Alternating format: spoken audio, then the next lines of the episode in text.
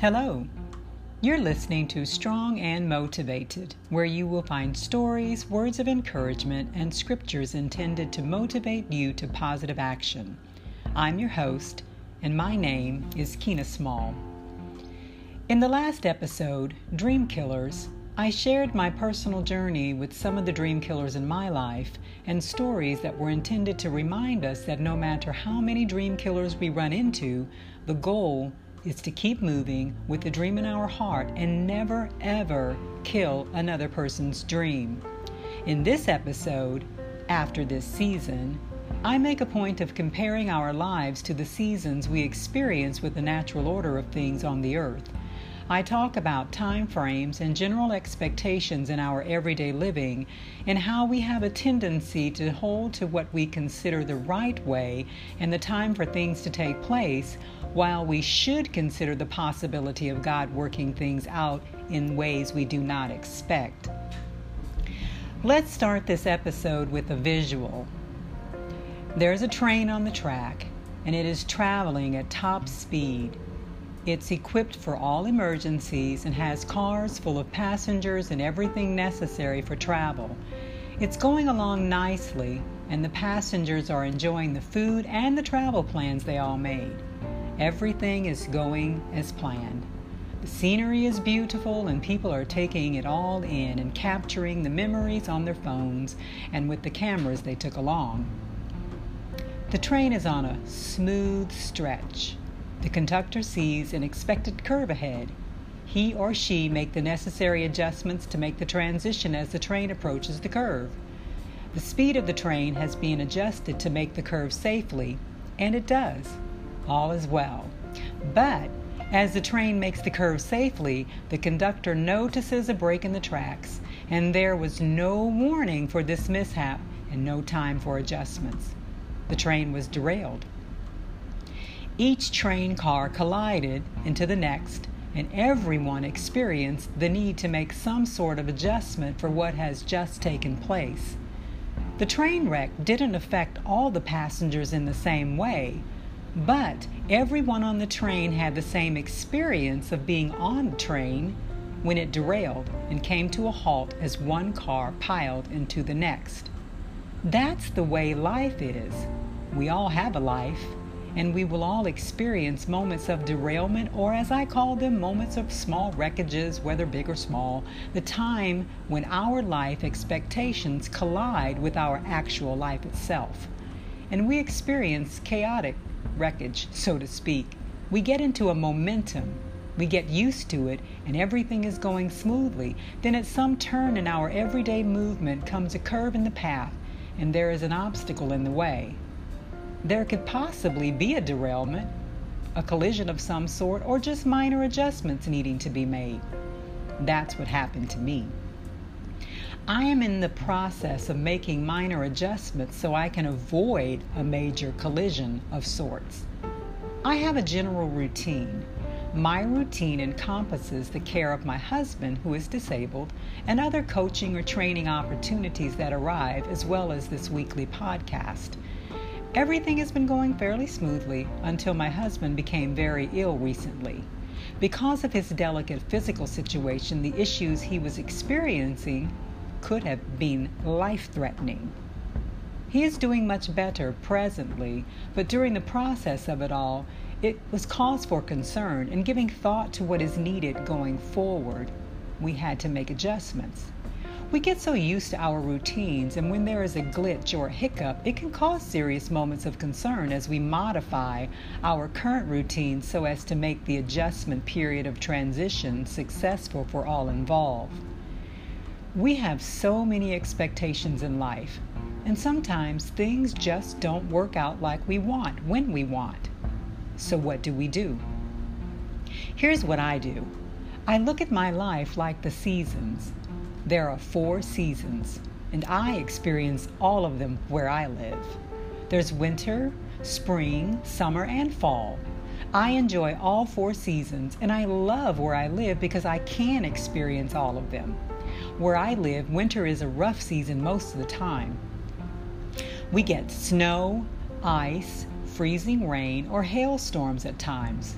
What actually helps me get through some of the tough times in my life is comparing my life to the seasons.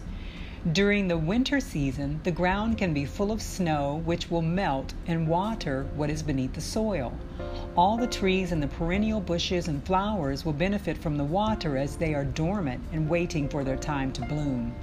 Everything looks dead, but in actuality, everything is storing up and getting strong while preparing for an explosive entrance into the next season. When what we consider bad things that happen or just anything that causes an interruption in our plans or a serious glitch in life, I always say, after this.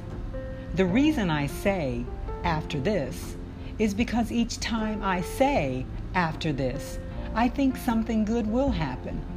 And if it doesn't, then I keep telling myself, after this, until it does. Are you experiencing a moment when it seems like a glitch or a hiccup has arrived in your life? Pause and take a breath. Seriously, do it. Now say it. No, really, say it. After this. Because there is always an after, and eventually you will experience it. So keep saying it until your change comes. There's a scripture in the Bible in Ecclesiastes chapter 3 verse 1. It goes like this there is a season, a time appointed, for everything and a time for every delight, an event, or purpose under heaven. If you are experiencing a moment of feeling derailed, remember it will not last and keep saying, after this, until you enter a new season. That's what I am doing. And while you are waiting, do something you enjoy. It will help you get through the waiting period. I enjoy cooking and gardening as well as painting and a few other things. During this season of winter, I mean actual winter, where I live, yes, with all the snow and cold, I cook. I cook hot meals and make up recipes I share with others. I also take pictures of all my pretty plates and put them on Instagram and share. It helps with keeping me involved with something I enjoy. Is there something you can do for you that you enjoy? There is a story about a woman in the Bible. Her name was Ruth. Ruth and Orpah were the daughter in laws of Naomi. All three of the women, including Naomi, had lost their husbands. Naomi decided she would travel back to her native home and urged her daughter in laws to do the same and return to their families. Imagine this three women in those times without a husband. Back then, Women without a husband had a very hard time caring for themselves. Orpah returned to her native home, but Ruth stayed with her mother in law and returned with Naomi to Naomi's native home. After returning, the women were in need of care and food. Ruth began gleaning the leftovers in a field after the workers were finished gathering what they needed. Can you imagine this life? This was probably a life completely different than what she was used to previously. A life where you were looked upon as less than because you were widowed, with no man to provide for you, and also one where you had to take the leftovers from those who went before you. I am sure it was a very challenging time for both of the women. However, Ruth was very diligent in gathering enough for herself and also providing for her mother in law. Eventually, a man noticed Ruth. She was new in the area, and he inquired as to who she was. After all her effort and diligence in caring for her mother in law, the man gave instructions to the workers to leave extra for Ruth. They were both widows. In the end, the man, whose name was Boaz, married Ruth. Ruth went from working in the field as the least of the crew to being an owner of the field in which she worked. She went from being married previously, and after that, she was widowed. And after that, she was a, lo- a lowly worker. And after that, she married again and to a very wealthy man. And after that, she became part owner in all she had. I wonder what happened to Orpah. Also, what would have happened to Ruth if she chose another path and went her own way? In thinking of her mother in law first, who was old and widowed too, Ruth received blessing enough for the both of them. Her after this moment was huge. Many of you are listening from all over the world, and each of us have or will have challenges.